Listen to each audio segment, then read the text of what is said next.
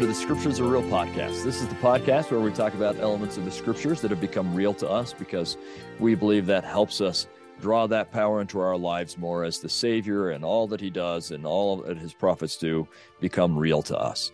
I'm your host, Kerry Muhlestein, and I'm thrilled to have with me again uh, uh, now a, a frequently uh, occurring guest. Maybe we'll make uh, him an honorary co host, but mm. we have Andrew Skinner with us, who's a, a former uh, chairman of the Department of Ancient Scripture and former dean of religious education and former director of the Neal A. Maxwell Institute for Religious Studies and uh, or scholarship and and uh, and all sorts of other things. A long pedigree. We've introduced him before, and so I'll just say welcome, Andy. Thanks for being with us. Oh, thank you, Kerry. It's such a privilege to be with you. We all appreciate your uh, guidance through the scriptures and your mentorship. So thank you very, very much. Thank you. And I, I, guess I should also say a prolific author. You really should go uh, look at some of the uh, the different things that uh, uh Dr. Skinner, uh, whom I refer to as my friend Andy, uh, has written, and some of those we'll bring up when we get to, for instance, the the Passion Week and so on. But um, anyway, and and one thing that maybe we'll start this with, maybe two things. We're going to uh, just give you some bullet points of what we're going to talk about. We're going to talk about the topic of miracles today, and uh, and the Savior and His ability to work miracles and the effects they have, and and why and what we should learn from them, and how it might affect us, with all sorts of interesting background information on that. But I also uh, just want to, uh, as often as I can remember at the beginning of the podcast, encourage everybody to please not let this or any other podcast become a substitute for actually reading the scriptures. We want to enhance your scripture reading. If we replace it, then we've done us all a disservice. So please listen to us, and hopefully it helps you understand the scriptures better. But read those scriptures, read the accounts we'll talk about today. That's where the real power is. So, with all of that in mind, uh, Andy, why don't you uh, talk to us a little bit about uh, some of the miracles of Jesus and anything in particular that has uh, made these stories real for you. Thank you, and thanks for that uh, that uh, caveat. All of us need to be in the scriptures on a daily basis, and I I love the way that you put it. So our topic, obviously, today is miracles. And maybe a little background to our general topic uh, would be helpful to our listeners. Uh, and this will be more, I think, uh, geographical introduction than uh, perhaps doctrinal, but I think it's helpful to visualize uh, where Jesus is, what Jesus is doing during that three year period of his ministry. So uh, we know that Jesus performed uh, his first recorded miracle in Cana of Galilee, which is in the north part of the country. And and it's at a wedding feast, and that's recorded in John chapter two, verses uh, one through eleven. And uh, and what we uh, come to appreciate about this first miracle, first recorded miracle, uh, as Jesus uh, is uh, moving through the first year of his public ministry, is the purposes, and and we can talk about several purposes, but it occurs to us that uh, one of the purposes is that he is uh, trying to please his mother, uh, and that and we get a sense of that when in John chapter two, uh, his mother comes to him and says, uh, "We don't have uh, enough wine," and so Jesus does want to to please his mother, and I find that an important principle in our lives that whatever our relationships are with our parents, we we do owe them uh, uh, and owe our Father in heaven for this uh, magnificent plan that He's established. Uh, we also come to appreciate the fact that this miracle is performed to demonstrate Jesus's messianic power, and particularly His power over the elements, the physical elements of the earth. Uh, if we look at uh, verse 6 of John chapter 2, for example, we note that this is a big miracle. This is a lot of water that's turned into wine. Yeah. Verse 6 says, There were set before him six water pots of stone after the manner of the purifying of the Jews, containing three or four firkins apiece. Well, not to belabor the point, you can do the math, but uh, we're I think we're talking a lot, uh, over a hundred gallons uh, of water turned into wine. And uh, and you know you've undoubtedly and our readers have undoubtedly come across the idea of ritual purification and and how some vessels carry uh, ritual impurities and others do not. And so water pots stone water pots uh, are the preferred method of of using um, for uh, all different kinds of circumstances. And then uh, one of the i think one of the important uh, uh, principles that we learn from John chapter 2, the, this very first miracle, and Verse verses 11. 1 through 11, where it says, This is the beginning of the miracles that Jesus did, manifested forth his glory, and his disciples believed on him. And so miracles uh, are uh, uh graciously are given to us to bless our lives, but they're also uh, uh, manifestations of Jesus's glory and they help to convert us. They don't create faith, but the faith that we do possess, I think, is magnified when we see Jesus uh, or our Father in heaven operating in this natural world. And I, uh, and I love uh, that concept. Sorry, sorry, I didn't mean to interrupt. I, I agree, and I, and I think that they, you're right that they can magnify faith we already have. They can also lead us into the process of developing faith. They they can yeah. catch that attention and and so on. In fact, chapter two, verse eleven, that's the one that that talks about at the beginning of of his uh, signs, and I think that that brings up an important um, point. Uh, and I, I'm not the one who noticed this. Other people noticed this long before me. But um, if you look at what we call the synoptic writers, so that's Matthew, Mark, and Luke, the word that they use most of the time that we translate as miracle is the work dynamis, right? That our word dynamite comes from yeah. and so on. And and it's a work that mean, it's a powerful deed or a powerful work, right? Yeah. But John most of the time uses a different term. Um, he will sometimes use one called ergon, which is is work, or that's not called, that's the Greek word. But most yeah. of the time he uses a Greek word called uh, semeion, which is sign. Yeah. And and for John, that does seem to be the emphasis that these are signs as to who Christ is. And Christ will often talk about the work which I do beareth record of me. And yeah. that that work probably refers to a number of things, but at least some of it has to be these miracles and how they are signs. And so I think that ties into verse 11 that you were talking about, the beginning of the signs. And uh, and this really does have a powerful effect on those that he has just recently called to be his disciples, uh, out of whom will be chosen 12 uh, apostles who will end up holding the keys of the kingdom, yeah. uh, as we will see later on.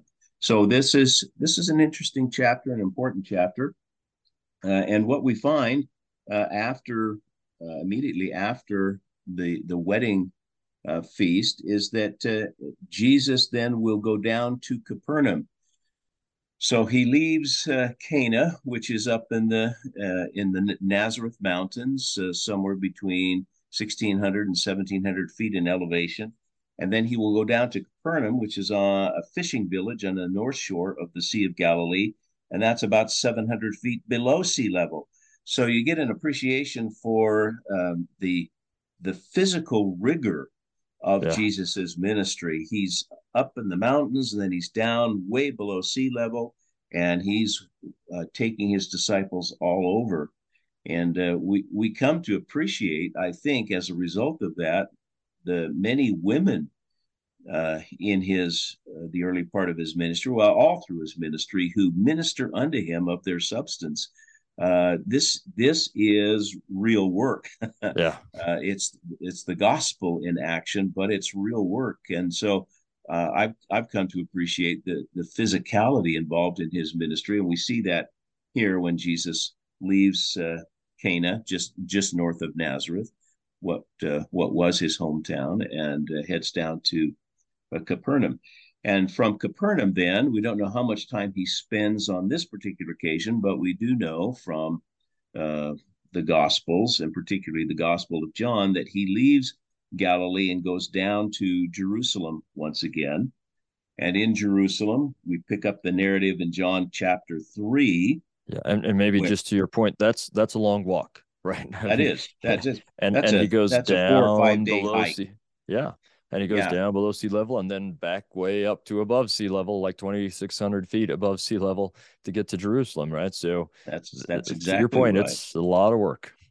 And uh, and so uh, John chapter three then uh, continues the narrative, and there uh, Jesus encounters Nicodemus, and he teaches Nicodemus about uh, spiritual rebirth or being born again, uh, born of the water and of the Spirit, and that is something that Nicodemus uh, has uh, sort of ferreted out for himself uh, that, that, there's something different about what Jesus is saying, and uh, and he knows that Jesus uh, is a magnificent teacher. He refers to Jesus as Rabbi, uh, and then Jesus. But, but he also says, "No one can do the works you do without being sent God from God." So those those signs are already catching yeah. people's attention, so they can go through this faith development process that we spoke about.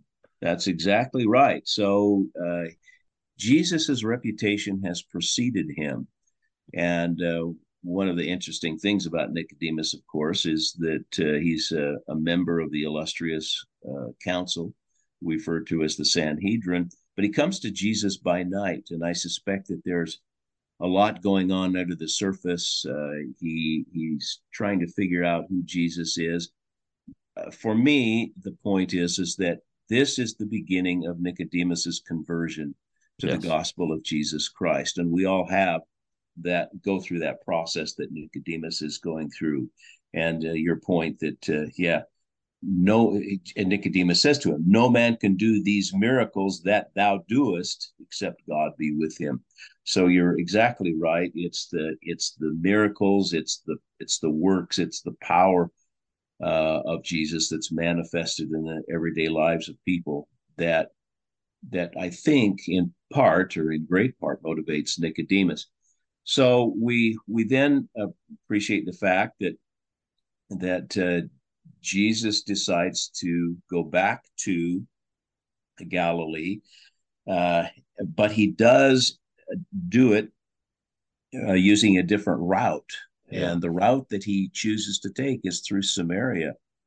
And of course, this brings Jesus in contact with the woman at the well, with uh, all of the Samaritans that have uh, gathered in that area. And Samaritans are uh, not well liked by the Jews.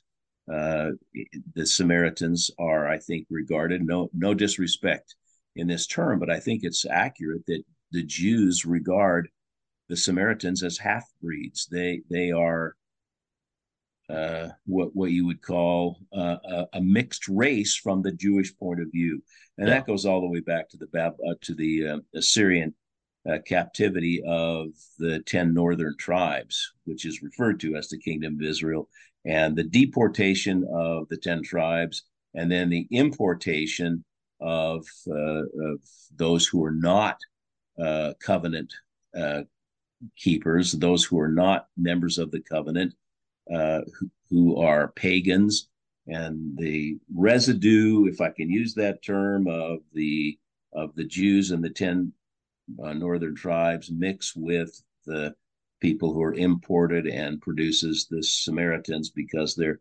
capital is in Samaria. Uh, to this is some 750 years before Christ, right? So yes, this, seven, is, this seven, is old history by then. 721 BC, the Assyrian uh, captivity of the northern kingdom uh, and the southern kingdom, where the temple is, where Jerusalem is located, they are able to hang on for another 100, 150 years, uh, but they ultimately succumb to the conquest of the Babylonians in 586 BC. Yeah. And then you have the return of, uh, of the the Jews in 538. All of that is history. That Jesus knows the history very well. Uh, so does Nicodemus. The interesting thing here, the point to be made, is that Jesus decides to go back to Galilee not by the regular route, um, the you know the Jordan Valley route, uh, but rather through Samaria. There he encounters the woman at the well. Uh, that's an, um, an amazing exchange, one of the great passages in scripture, I think, because of what it teaches and the way Jesus teaches it, and the fact that Jesus, uh, one of the rare occasions that Jesus personally identifies himself as the Christ, as the Messiah. I that speak unto thee am he. And then, uh, uh, because of the conversion of this woman at the well, we see uh, the the people in, in Samaria uh, ask Jesus, I suppose, beg Jesus to stay with them longer, and the, the I don't know if it's a large group, but a, a number of people in in uh, in the area, in the town, are converted to Jesus.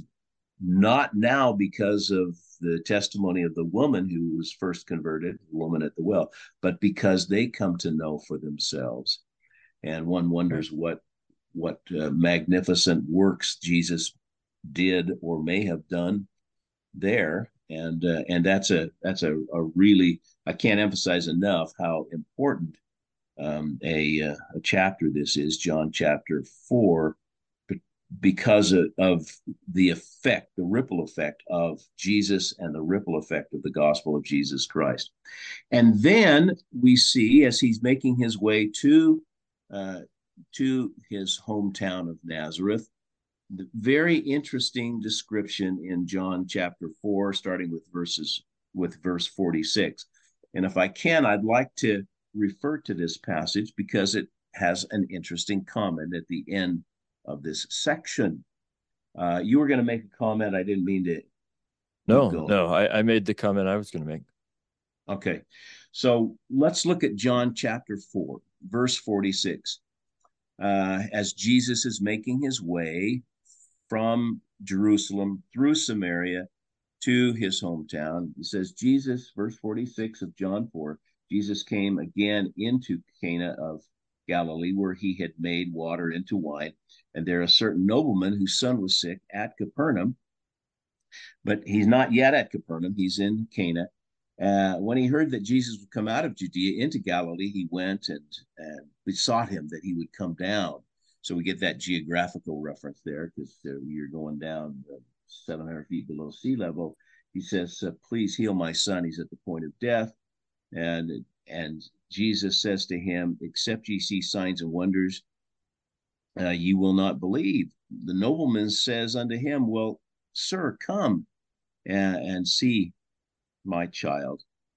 And so Jesus says to him, "Go your way. Your son live lives." the miracle that you've requested, the sign that you've requested has been performed. And, uh, and then at the very end of this section, verse 54, John wants us to know that he is a witness of these events. This isn't this isn't just storytelling in a generic way, but he includes a very specific comment in verse 54. This is again the second miracle that Jesus did when he was come out of Judea into Jerusalem. So John tells or us into Galilee, I think. Right. Yeah. Yeah. So he's come out of Judea into Galilee, and Jesus is there. Jesus goes to the hometown of Nazareth. Uh, I think most people are familiar with with the story that unfolds there. Jesus goes into the synagogue uh, for to worship. Uh, the scroll uh, is handed to him. He reads from Isaiah chapter 61, and he both testifies and teaches of his messianic calling. And uh, this ultimately results in people that he was raised with, people from his own town, becoming angry. And so uh, he is led, I think, by the Spirit out of that danger. They they really do want to kill him. And and then Jesus goes down to Capernaum. And if we can be so bold as to say this, for all intents and purposes, now in Capernaum begins an intense ministry of signs and wonders and miracles. And it yeah. and it all centers around Capernaum. Yeah, now I, I, find it interesting, and I'd like to get your opinion on this. If uh, that verse you highlighted, um, where John says it's the second miracle when he's come out of Judea into Galilee, I mean, it, it's clear there have been a number of miracles, uh, or else uh, Nicodemus doesn't come and say, uh, "Okay, these things are you have yeah. to do them of God." And then there are other, you know, in other accounts. Uh, I, I I don't know if John's saying this is the second one that I saw, or if this is the second one in that area um, because that is, I mean, it, it, seems to still happen in Cana. So it's the second one in Cana, uh, or I don't know exactly what he means by that, but I yeah, that's curious. that's a challenging question, uh, and that's why I emphasized the word recorded. Yeah. We talked about the first recorded miracle in John. This right. is the second recorded miracle in John, and I think uh, you put us on to something. This is the second miracle that John has witnessed. He he wants people to know that he's been an eyewitness of the miraculous workings of of Jesus because you're right. How could Nicodemus say to Jesus in Jerusalem, We know thou art a teacher come from God, for no man do these miracles that thou doest, except God be with him. So there have been miracles, we don't know how many, but this yeah. is the second one that John has witnessed. So, yeah. uh, and, and and that's uh, you know, I, I suppose it's open to interpretation, but you're right we we don't if we make a, a list of the miracles, we don't really know how many total yeah. miracles Jesus. His whole life was filled uh, with with miracles, and and you've talked about, uh, I understand before, the significance of of Capernaum. But one of the points that I find interesting, it's been made by uh, different uh, scholars, is that um, if if the experience that Jesus had in Nazareth of people wanting to take his life then spills over into Capernaum, it's on uh, it's on a major highway system, and he can go in different directions to avoid, uh, you know, people continuing to to want to kill him. So, and he can Capernaum, also go by boat to get away. Um, so oh, yeah. that's that's helpful. And maybe I can just uh, speak to a couple other things along those lines. So w- one of the things that seems to make Capernaum in an ideal position, it has uh, a couple of good bays around it, so fishermen can can easily bring their boats in, and those bays in Capernaum are near a series of warm springs. That when the water gets cold, uh, there are a number of types of fish, including uh, tilapia and, and so on, that um, that like to come up to where those warm springs are. So it becomes one of the better fishing places yeah. in in the Sea of Galilee. So it's not a surprise that people like Peter and Andrew and James and John, who are fishermen, would would congregate in that area. And and maybe just to speak because now as I think about it, I think that these are the, these three cities are mentioned in this week's reading, and it goes back to your point of the Savior and walking. Um, there are three cities that seem to that, that seem to be where the Savior spent more time than anywhere else. Um, and they're Capernaum, number one, and then Bethsaida and Chorazin. Um, so uh, we could uh, put a map up, but it would have cap- copyright issues, and most of the audience isn't watching. So I'm going to try and describe it. If you think of um, uh, the Sea of Galilee, uh, it's often described as being shaped like a harp, but it's kind of rounded at the top. So the top is the north, kind of due north, and if you put Capernaum kind of basically in the center of that northern part, right on the shores of the Sea of Galilee. And then if you were to go to the right or east and up a little bit, we don't know exactly where Bethsaida is. There are a couple candidates, but it's it's just a little bit north and east of Capernaum. Uh, and then Chorazin is north and west of Capernaum. We do know where Chorazin is, and it's a, a pretty good hike up. It's it's it's pretty steep up. And these three cities are often called the the evangelical triangles. Um, and you'll see in the reading for this week that uh, the Savior gets after them. He curses them because of all of the miracles that have been worked in them. And he says, if those miracles had been worked in Sodom and Gomorrah, people would have believed. And so that gives you an idea that there are a lot of miracles going on here, more than what we have recorded, surely, uh, in in those three cities. And uh, so the Savior is traveling to all sorts of places, but apparently between those three, which involves a lot of hiking, just steep up and yeah. down and steep up and down. Uh, and yet he does it to heal and and to work these miracles that bless people's lives. And the, the surely there are many people who do respond. We know that because many of the apostles are from the, the that area. But apparently there are plenty of people who don't respond to the point where the Savior uh, will curse those cities in that evangelical triangle because of it. So hopefully that helps our readers or our listeners uh, picture this a little bit uh, there that's uh, an interesting point. We see a real dichotomy between believers and non-believers. Uh, Capernaum is the is the uh, home of Peter Uh, we know that Jesus heals Peter's mother in law there. Uh, it's also the home of Andrew, Peter's brother. They have, I wouldn't say they're rich, but uh, they're not poor either. They have, um, uh, you know, a prosperous fishing business. Uh, so you have the, the, the very, very um, believing disciples, uh, two of which uh, of the original apostles are from there. But you also have those that saw these miracles. This is Matthew chapter 11, uh, verse 21 through 23. I won't read all of the words, but essentially Jesus says, Woe unto thee, Chorazin, woe unto thee, Bethsaida, for, for the mighty works, for if the mighty works which were done in you had been done in Tyre and Sidon, they would have repented long ago in sackcloth and ashes. It'll, I say it'll be more tolerable for Tyre and Sidon at the day of judgment than for you. And thou, Capernaum, this is the the real uh, yeah. punchline here. For thou, Capernaum, which art exalted unto heaven, shall be brought down to hell. For if the mighty works which have been done in thee had been done in Sodom, it would have remained until this day. And so we get uh, kind of the impression that uh, one of the great problems uh, in Chorazin, Capernaum, and Bethsaida is pride. And the Book of Mormon has a lot to say about uh, the pride, uh, about the uh, idea of pride and how this really is a root of so many problems, not only in Jesus's day, but in our day and uh, and so we we can see how the biblical text will be tremendously informed by our continuing study of of the Book of Mormon. Uh, we probably should have mentioned that too when we talked about John chapter three and spiritual rebirth, mm. which is nowhere better discussed than in the Book of Mormon. Uh, yes. and, and so I I appreciate the the the fact that you pointed out that this leads us to believe that there were many more mighty works that are done than simply those that are recorded in scripture. Yeah, we don't have me... a, a, a, single story described happening in Capernaum. We have one, I mean, in in Chorazin that I can remember. We have at least one in Bethsaida with a man who was blind, but uh, yeah.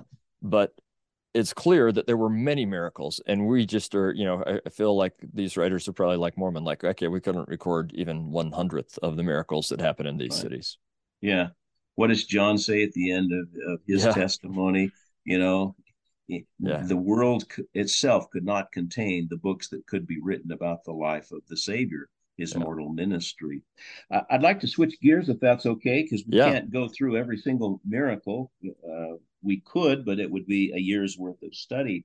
So if I can uh, maybe talk uh, categorically, perfect uh, about uh, what we might refer to as um, principles associated with uh, the miracles, and then make reference to some specific uh, miracles as we conclude. I think the very most important thing to remember is that the power to do miracles is one of the gifts of the Spirit. And uh, there are several passages in the standard works that talk about gifts of the Spirit. Uh, section 46 of Doctrine and Covenants, working of miracles is a gift of the Spirit. And we are invited by the Lord in this dispensation to seek the very best gifts. So this isn't something that we just throw up our hands and say, well, I'm not a miracle worker uh, Brother Jones down the street is, uh, we are invited uh, through prayer and through our own works, uh, good works, to uh, increase our capacity to perform miracles and to appreciate them. Uh, another thing I think is important to emphasize is that Jesus's miracles constitute a major element of his ministry. Yes. That is to say, uh, the miracles were not just an afterthought, they were not secondary to the Savior's purpose in coming to earth. They were a major part of the Savior's purpose and a major part of the Savior's uh, three year ministry, his mortal life, really.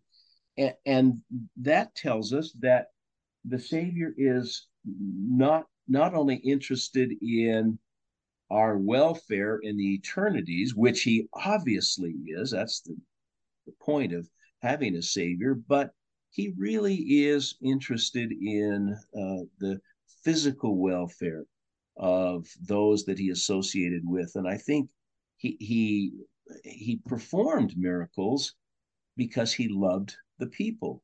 Yeah. And it was contrary to his nature uh, to see them suffer and, and not understand the nature of their suffering and not understand how how their suffering could be a springboard to tremendous spiritual strength and spiritual enlightenment. So I I always like to emphasize that this is really not just a secondary aspect of his ministry. It is a major part of his ministry. Uh, we don't have uh, a lot of references by the Savior himself about his miracles, uh, but the ones that we do are very, very interesting. For example, Matthew chapter 12, Jesus says, I cast out devils by the Spirit of God. Uh, he acknowledges the power that comes from um, from the Holy Ghost and from his heavenly Father's influence. Uh, in Luke fact, he, chapter... he frequently says that the, the works he does, he does both because he's seen the Father do them, or the Father would have him do them, and that it's with the God's power that he does that. That's a, especially in yeah. John. That's a very very frequent theme. And uh, well, in, in Luke 11, which is part of the "Come Follow Me" reading, along with Matthew 11 and 12, uh, says, uh, "I with the finger of God cast out uh, devils." And uh, and I think uh, it, yes, he does do his works by the, the power of his Father, but he's also telling us that he is God. He's Jehovah come to earth. Um, another interesting um, comment by him or comments by him is that he regard he himself regards miracles as part of the evidence of his divine calling. Mm-hmm. Uh, that the miracles bear witness that he is the Messiah. And I think that's something that you've uh, already made mention of. Uh, for example, when um, when messengers are sent from John the Baptist mm-hmm. to Jesus, asking if uh, he's the Messiah or he is the one, or should they look for another? How does he respond? He says, "Well, the blind see, the lame walk, the lepers are cleansed, the deaf hear, the dead are raised. Uh, it, that's in Luke uh, chapter 7, that particular uh, uh way that that passage uh, is reported. But so that that's that's interesting that Jesus himself knows that the working of miracles, the signs and wonders that he does, are evidence of his messiahship, and that harks harks back to his testimony in the in the Nazareth synagogue, where he he lists what he will do. You know, he will give sight to the blind, and and he will uh, heal the brokenhearted, and and all of the aspects of his ministry um, are tied up with what he does, his actions in performing great miracles. Uh, we could talk a little bit about the, the characteristics of Jesus's miracles. Um, they always had a high moral purpose. They seem always beneficent, um, or uh, maybe we should say uh, they were always done to further the purposes of the Father, which is a mm-hmm. point that that you have made. Uh, they were never for a selfish purpose. Uh, we look at uh, at uh, two examples or contrasting examples. He refused to turn stones to bread while he was being tempted of the adversary in Matthew 4, or to save himself from the cross, uh, as the crowds taunt him, uh, recorded in Matthew chapter 26. And yet he's perfectly willing to turn water into wine at this social celebration, or to multiply a few loaves and fishes into this great supply of a feast. So we see miracles then telling us that Jesus did nothing for selfish purposes, but as the Book of Mormon says, he he does what he does because he loves the world. He loves Heavenly Father's uh, children. Um, for the most part, I think we can say that uh, Jesus's miracles do not appear to be pre-planned or premeditated, but arise out of the situation at hand. Uh, there are some exceptions to that. One that immediately comes to mind is the raising of Lazarus from the yeah. dead. I think we see in John chapter 11 that Jesus purposely waits uh, mm-hmm. to go to Bethany uh, to heal uh, his his beloved friend Lazarus because he has other purposes in mind. So most of the time, I think they're not pre-planned, but there are some that truly are. Yeah. Um, it, it's also an important thing to point out, which is obvious to most of our listeners, that uh, where evidence, uh, where faith is lacking, uh, Jesus could not do uh, mighty miracles. I, I, love that the the the chapter or the uh, the section in Mark, Mark chapter six, where uh, Jesus, where we are told that uh, in Nazareth he could do no mighty work. Uh, parentheses, save he laid his hands on a few sick folk and healed them, uh, but he ends up marveling because of their unbelief. Yeah. So, uh, faith is key to the performing of his miracles.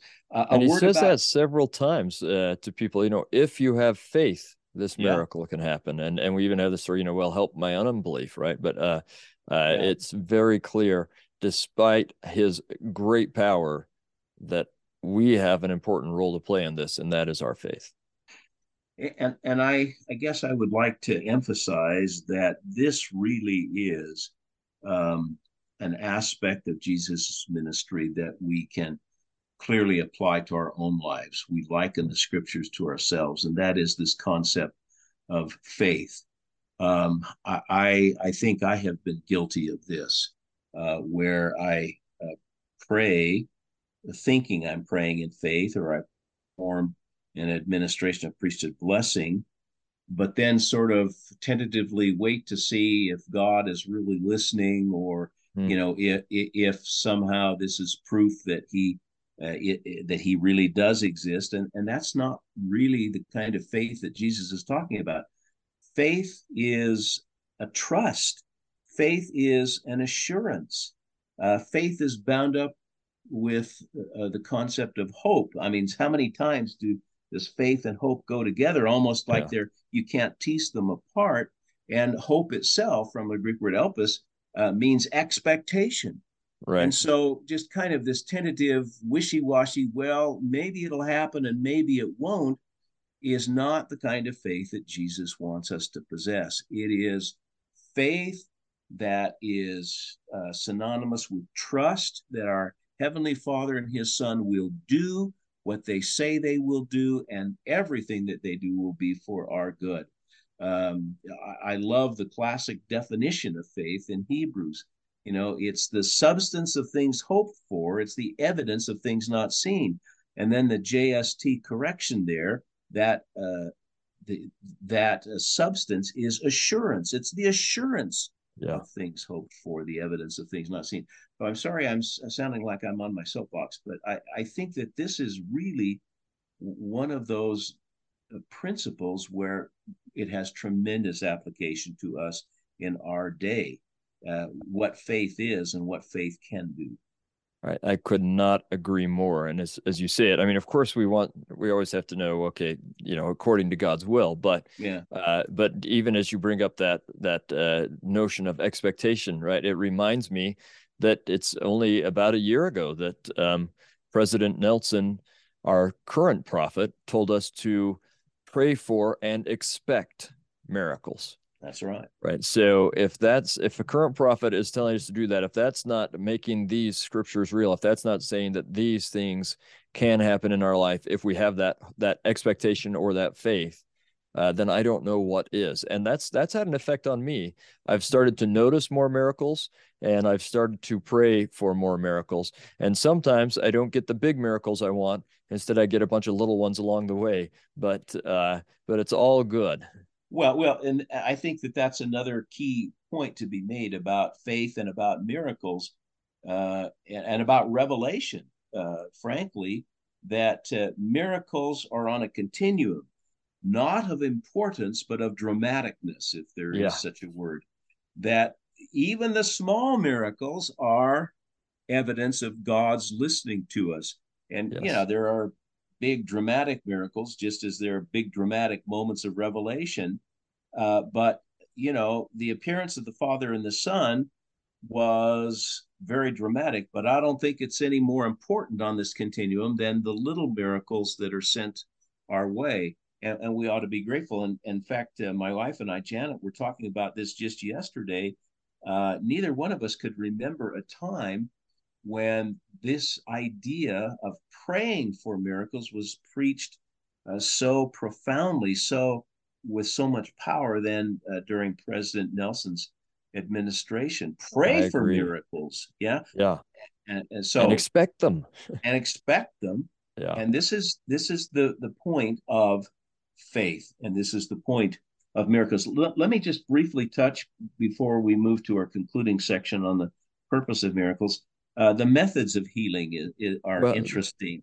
Before you do that, if it's all right, uh, as you've said that, you've just reminded me of uh, something that, that happened when I was a student at, at BYU that might be worth bringing up here. I, I went to a, a, stake conference, and it was actually like uh, they decided to have like seven or eight. Uh, we call them BYU stakes then. They'd be YSA stakes now, uh, having a stake conference in the Marriott Center. And uh, then Elder, now president, but then Elder Oaks was the speaker. And he was speaking about something else and then kind of extemporaneously spoke about miracles. Mm. And uh, he told us a few things about them that that have really uh, remained with me. So one, he said, you know, people ask me why don't we see miracles now like we do in the the days of the Savior and the early days of the Restoration. And he said, well, one, there are more miracles happening than you are aware of. And he shared a couple stories. I don't remember all of them. One I remember was about Elder Scott who uh, stopped a flood uh, at, at one point in, mm-hmm. in South America, I believe. And anyway, he said they're happening more than you know. Um, but uh, two, when we look at uh, like the Savior's Day or the Restoration, we are looking at uh, larger periods of time with the highlight events condensed into a, a small reading assignment, right? So that you see, sure. um, uh, it, it, just seems like it's more miracles than uh, what we are experiencing as we live our life in real time, rather than uh, looking at at the journal, right? Um, but he said three. Uh, often we don't notice them and we don't record them, and uh, this reminds me of President Eyring encouraging us to write in our journals when we see the hand of God in our life, and and when we do that, we do start to notice the miracles more. Um, my, my, my uh, wife is a particularly good example of that. Every night she will uh, record in her journal, and she's starting to fill up many books about uh, recording uh, the hand of God in either the lives of our of our family members or in the lives of friends. So she really does uh, was does do that, uh, and, and it I'm makes a difference. So you see them. For. Yeah. Oh, well, and that's the point, isn't it? Is that it's not that they're not happening. It's just that we aren't uh, spiritually clued in enough to to make note of them. Uh, yeah, uh, we're it's kind of you know the fog of mortality. We just you know we're and th- these are not bad things, but we're caught up in earning a living and yeah. you know paying the bills and just getting our kids to school and educating and worrying about the dog who's sick and all yeah. of these kinds of things and uh, and it, it, really they really are happening. If I can be so bold as to provide a uh, a, a what a, a, not quite a week old example of the small miracles that happen uh, at the missionary training center in Provo, we have we're privileged to have every Tuesday night a general authority devotional, and this last week was uh, President M. Russell Ballard, and he said a number of wonderful things, but among them was um, his experience returning home from his mission in England.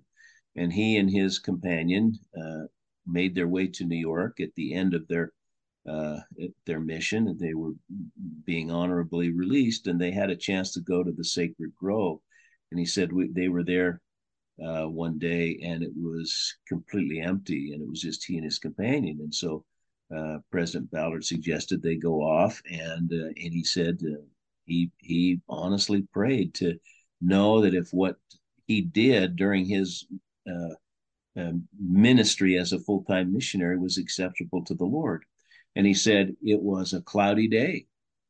And so they uh, they each in their separate areas of the of the grove and he prayed for this. And then he said uh, all of a sudden the clouds parted and a shaft of sunlight came down and hit both of them um, and he said that that was a obviously a miracle uh, that the lord was answering his prayers well. And, and now, given all that President Ballard has accomplished in his life, we look back and say, well, yeah, that, that makes sense. You know, the yeah. Lord knew who he was talking to, but that's available to everybody. Yes. Those, those small, seemingly, uh, what maybe to some inconsequential, but certainly not to those who, who uh, have the, the spirit of, of prophecy and revelation and have, uh, and look to apply the scriptures and life's uh, events to their profit and understanding. So that's a that's an important uh, yeah. important principle that you bring up. Let me bring up just maybe the last point that that uh, Elder Oaks made that day, which was, and this goes back to what, some of what we were just talking about. He said, "We also live in a day of I, I can't remember if he used the phrase, but basically post scientific revolution, where we don't expect miracles very much." Yeah. And when we're not looking for them, we're not going to, to see them. And uh, this brings us right back to what you were talking about. We are being encouraged to believe, pray for, and expect and see miracles. And and I hope that reading the New Testament this year, these stories will uh, encourage us in that. So yeah, sorry I, for that interruption. Let's, no, let's no. But, yeah, uh, uh, just a, a, word or two about the methods uh, that Jesus used um, the Gospels do not record any instances of Jesus using medicines, uh, not even juices or herbs or grasses. Jesus did use the spittle, spit, yeah. in healing. There are examples of that. Uh, clay made with spittle. Uh, and it's nowhere stated that Jesus used oil in healing, interestingly mm-hmm. enough, but the disciples certainly did. We're all aware of John or of uh, James chapter 5 uh, and uh, this was un, under his direction. So we know that uh, that Jesus uh, uh, laid hands on people, he touched people. Sometimes he uh, healed or performed miracles simply by the word of his power. some of these healings were so far distant from his physical being that no contact, physical contact, was possible. Uh, but we see examples of that in the Gospels, Matthew chapter 8, for, uh, for example, where mighty works were done by his word uh, alone. And that helps us to appreciate the, the godly power that the Savior possessed. Um, I, I, I, uh, I know we're, uh, if not running short on time, we're out of time, but no, if we're you okay. Wouldn't, wouldn't mind, I, I'd like to I'd like to just turn our attention uh, finally to the purpose of Jesus's miracles and maybe discuss some examples. Um, since there are different kinds of of uh, miracles, uh, it's uh, obvious that there would be more than one purpose involved, and so I've uh, I have eight uh, purposes. They're they're everyone is encouraged to make their own list, but these are at least eight that that can be used as a springboard. Um, the the basic purpose, I think, is we look at all of Jesus's miracles, uh, seem to be rooted in his compassion, his love for a heavenly Father's children, and uh, I honestly believe, and I have taught this before, and nobody's corrected me on it, uh, that uh, the essence of the Savior's personality. He had a personality. He was uh, he he walked the earth. Uh, the, but the essence of his personality was compassion.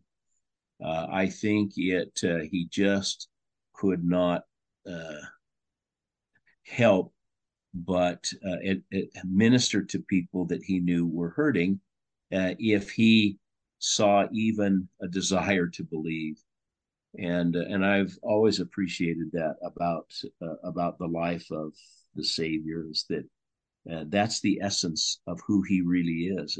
If you strip away everything else, it is this pure love that uh, Moroni chapter seven talks about. Um, and and and many times in the four gospels the word compassion is used of the savior well he had compassion on them yeah he wanted to be alone to perhaps mourn the death of his of his relative john the baptist uh, but he saw a great crowd following him and he was filled with compassion those that's i think uh, the the the the joy of being able to read about his miracles is to realize something about and him. You see that even a little bit uh, in the Book of Mormon, right? When he wants to to leave, but there are many who want to be healed, and he says his bowels are filled with mercy for them. Right? He exactly. he almost just can't help himself. Okay, that's I'll, right. I'll help he, you. He can't. Yeah. He cannot help himself because that's who he is. That's his very nature. That's his essence. Um, another purpose is to give evidence of his divine mission and power, which we have talked about, and so that the honest in heart uh, would have their faith and their belief increased, uh, and that they would be strengthened. And we we uh, there are a number of examples of this. Uh, the very first miracle, for example, uh, in John chapter two, verse eleven. Um, so we encourage our our listeners to look for those miracles that give evidence of his divine mission, his divine power, which strengthen faith. Uh, another purpose uh, to teach uh, everyone that he was the master of the elements of the earth, on the land, on the sea, the air, uh, the unseen world, uh, if you will.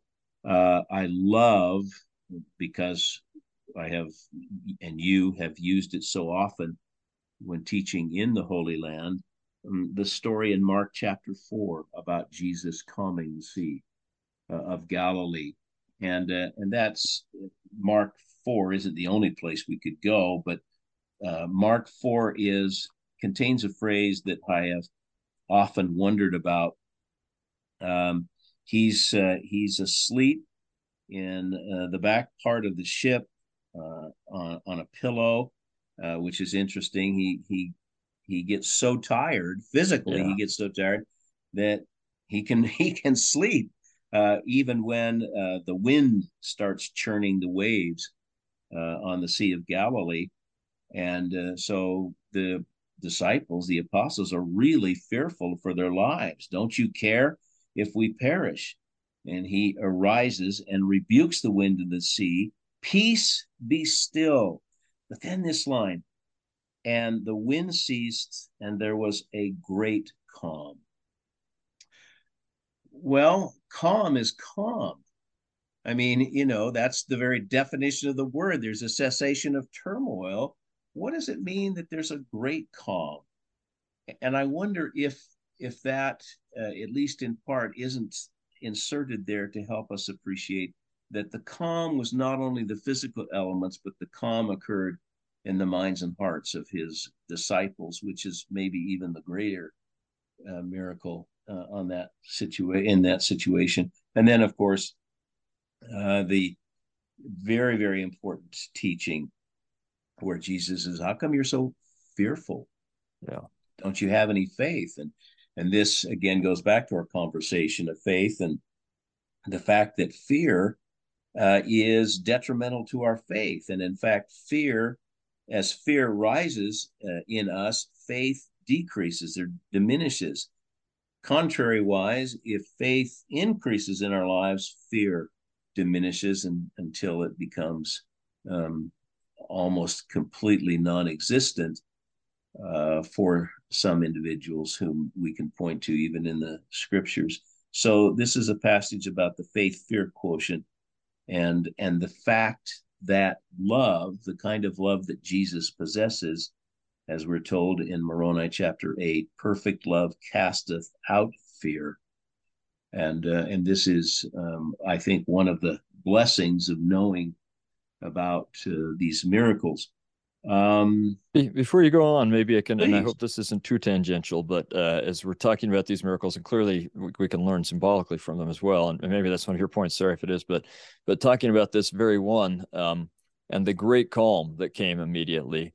Um, and I've I've been, and I'm sure you have as well, on the on the Sea of Galilee when winds come quickly and they whip up really big waves. I mean, I've been in waves that were five, six feet tall. I hear they get even bigger, or I've I've not been in them. I've seen them. I've been standing on the shore, seeing five uh, five foot to mm-hmm. five between five and six foot tall waves. Uh, so they get big there. But uh, I've spent a, a lot of time boating, kayaking, these kinds of things, and and I have to say, when you get on a kind of narrow body of water like the Sea of Galilee is, and wind comes and creates big waves, when the wind dies, the waves don't immediately go away because they've got momentum plus they're hitting shores and bouncing back and so you just keep this churning. They may not be the same big ones that are all going one direction but you get this churning that just keeps going back and forth and as a water skier i hate that because i want it to go immediately glass so i can ski again. Mm-hmm. but it takes a while.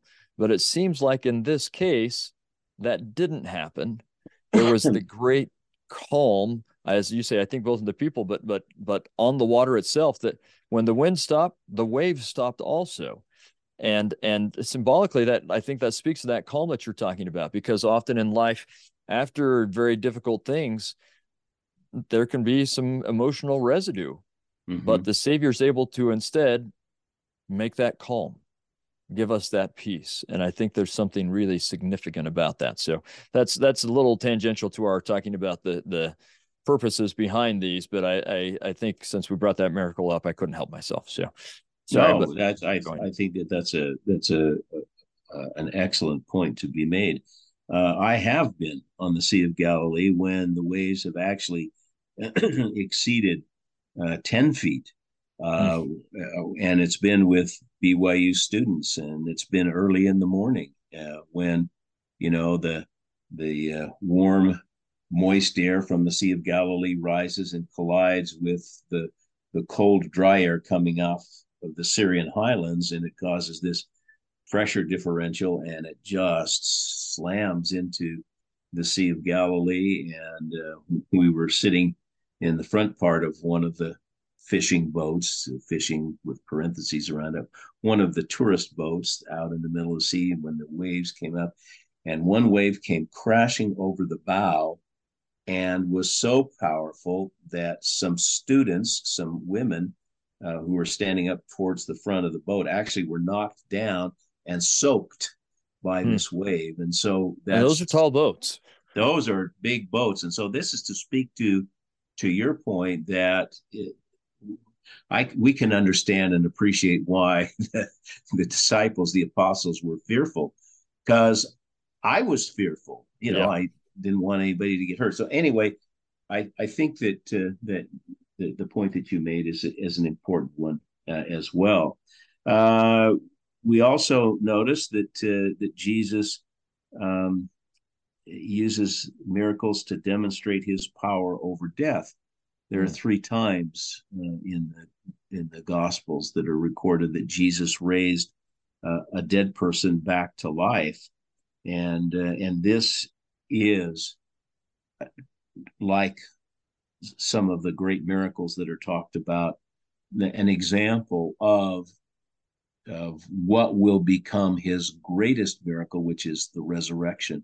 Yes. And we've had prophets of God talk about the resurrection being the greatest miracle of all, and they foreshadow the resurrection, uh, which is an important, I think, point to to consider. Yeah. Uh, maybe uh, uh just uh, to conclude this part, um, th- three three more. Uh, one is that some miracles are performed by Jesus to expose the uh, self righteous attitudes of the scribes and the Pharisees uh, and the Sadducees, to point out that uh, that their knowledge of things is not um, the most important uh, aspect uh, of their Jewish faith, but rather humility, which is emphasized, and uh, and seeking with all of their might, mind, and strength to listen to uh, God. Uh, yeah, to, along those lines, in particular, that the man with the withered hand, uh, the Savior really does seem to be performing that miracle almost to prompt the the argument, uh, right here. Yeah. You, almost like you can almost picture him saying to his apostles, "Hey, watch this." and then yeah. um, saying stretch forth your hand and healing it just so he can argue with it and, and not to argue but teach um, teach that that the that particular group of pharisees that uh, are probably from the school of shammai but uh, that particular group of pharisees uh, did not interpret the sabbath laws the way that he yeah. feels we should yeah and so we do we have um, several examples of of that uh, so it, miracles were always beneficent. They were always to bless and benefit lives, but they were also to bring up short uh, those who were the opponents of, of yeah. the Savior, which is, I think, uh, an interesting uh, point. And and uh, I guess this uh, this is reveals the perverse side of me, but I enjoy reading those in yeah. the four Gospels. Yeah. And I don't mean to intimate that the man with the withered hand wasn't happy to have his hand healed. No, no. Didn't care about him. But I, but I think you, but it was his, a multi-purpose his blessing, miracle. Yeah. Yeah. His blessing is used to to yeah. teach a valuable principle to others. Um, uh, one of the things that I have uh, been intrigued by uh, and looked at, I, I guess, um, probably more than other aspects uh, of the Gospels, is is the, the performance of miracles, wonders to demonstrate Jesus's ability to heal not only the body, but also the soul, which is mm. his, I think, probably his uh, his highest aim yeah. is to make sure that uh, that these these healings, these miracles, um, affected the spirituality of the person. That really affected their standing before God. And uh, and one of my very favorite ones uh, is found in Mark chapter 2. And I'd like to, to go there. And I'm going to read some verses, if that's okay. I'll read yeah. quickly. Uh, but again, this occurs in Capernaum, uh, the city of miracles, the city of Jesus's uh, ministry, the capital of the of the church at at his time. So uh, Mark chapter 2, verse 5. When Jesus saw their faith, so this is not just the, the faith of the person that, that is sick with paralysis, this is the faith of those that bore him, that took him to Jesus. And he said unto the sick of the palsy, Son, thy sins be forgiven thee. Immediately, Jesus is able to recognize the faith of this sick man and the faith of those that were with him. Uh, I, I I think that that is tangible in some people. You can feel their faith. You can see their faith. It, this is not even a, a question, but it's built up over the years of, of righteous living, if you will. And so I imagine this in my mind happening, happening this way. When this happens, thy sins be forgiven thee, there were certain of the scribes sitting there and reasoning in their hearts, Why does this man speak thus blasphemies? And then uh, Jesus perceives uh, their hearts, they, he perceives their attitudes, and he asks them, Why do you reason this way? Why reason ye these things in your heart? Whether it is easier to say to the sick of the palsy, Thy sins be forgiven thee, or to say, Arise and take up thy bed and walk. And to me, that is one of the great principles about miracles that uh, the same grace, the same power of God that by which we are, our sins are forgiven and our sins are removed is also that same state of grace or that same power by which we are healed physically this is such a, a fantastic story uh, with uh, such a great miracle. And I'll just remind our audience we talked about this in depth in the episode with John Hilton. Uh, and so you may want to go back and listen to that episode to get this miracle in depth. And and James 5 uh, in the New Testament speaks to this.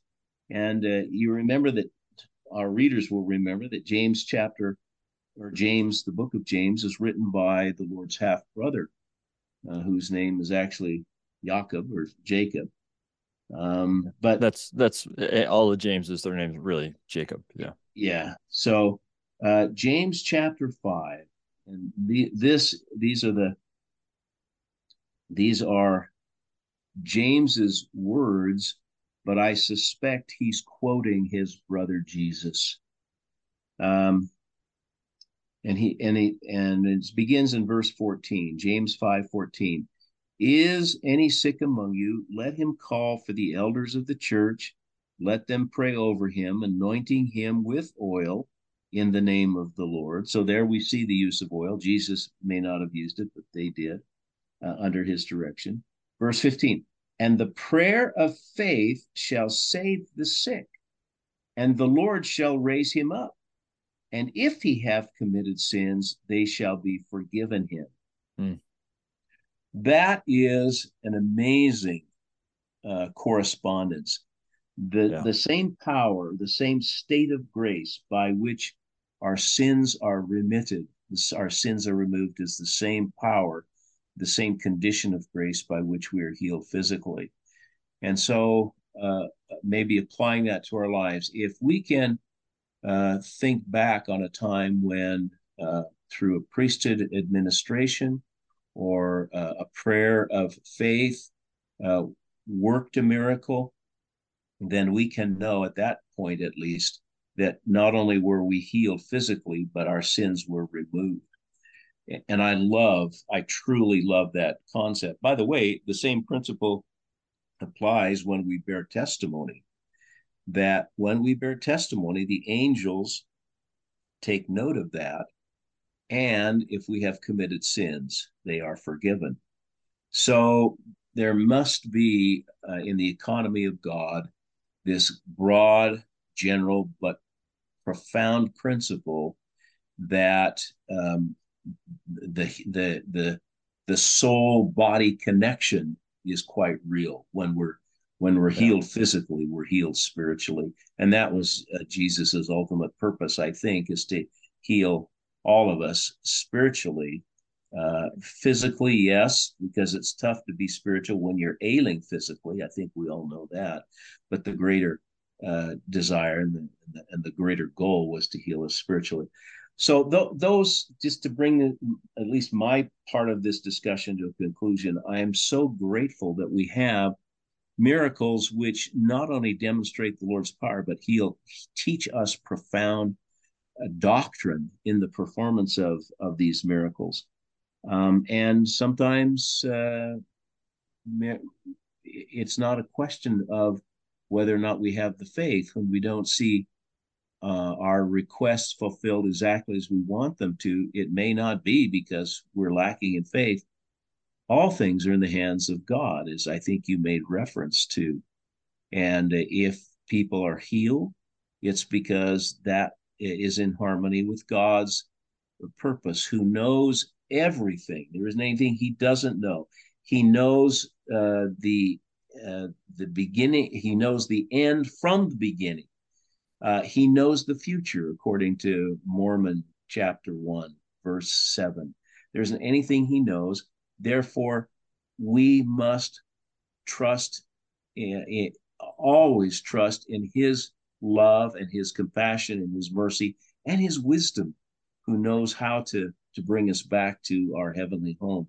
So I'm uh, I love talking about miracles and I love thinking about them. I pray with all of my heart that uh, I will remain true and faithful to the things that the miracles in my life have taught me.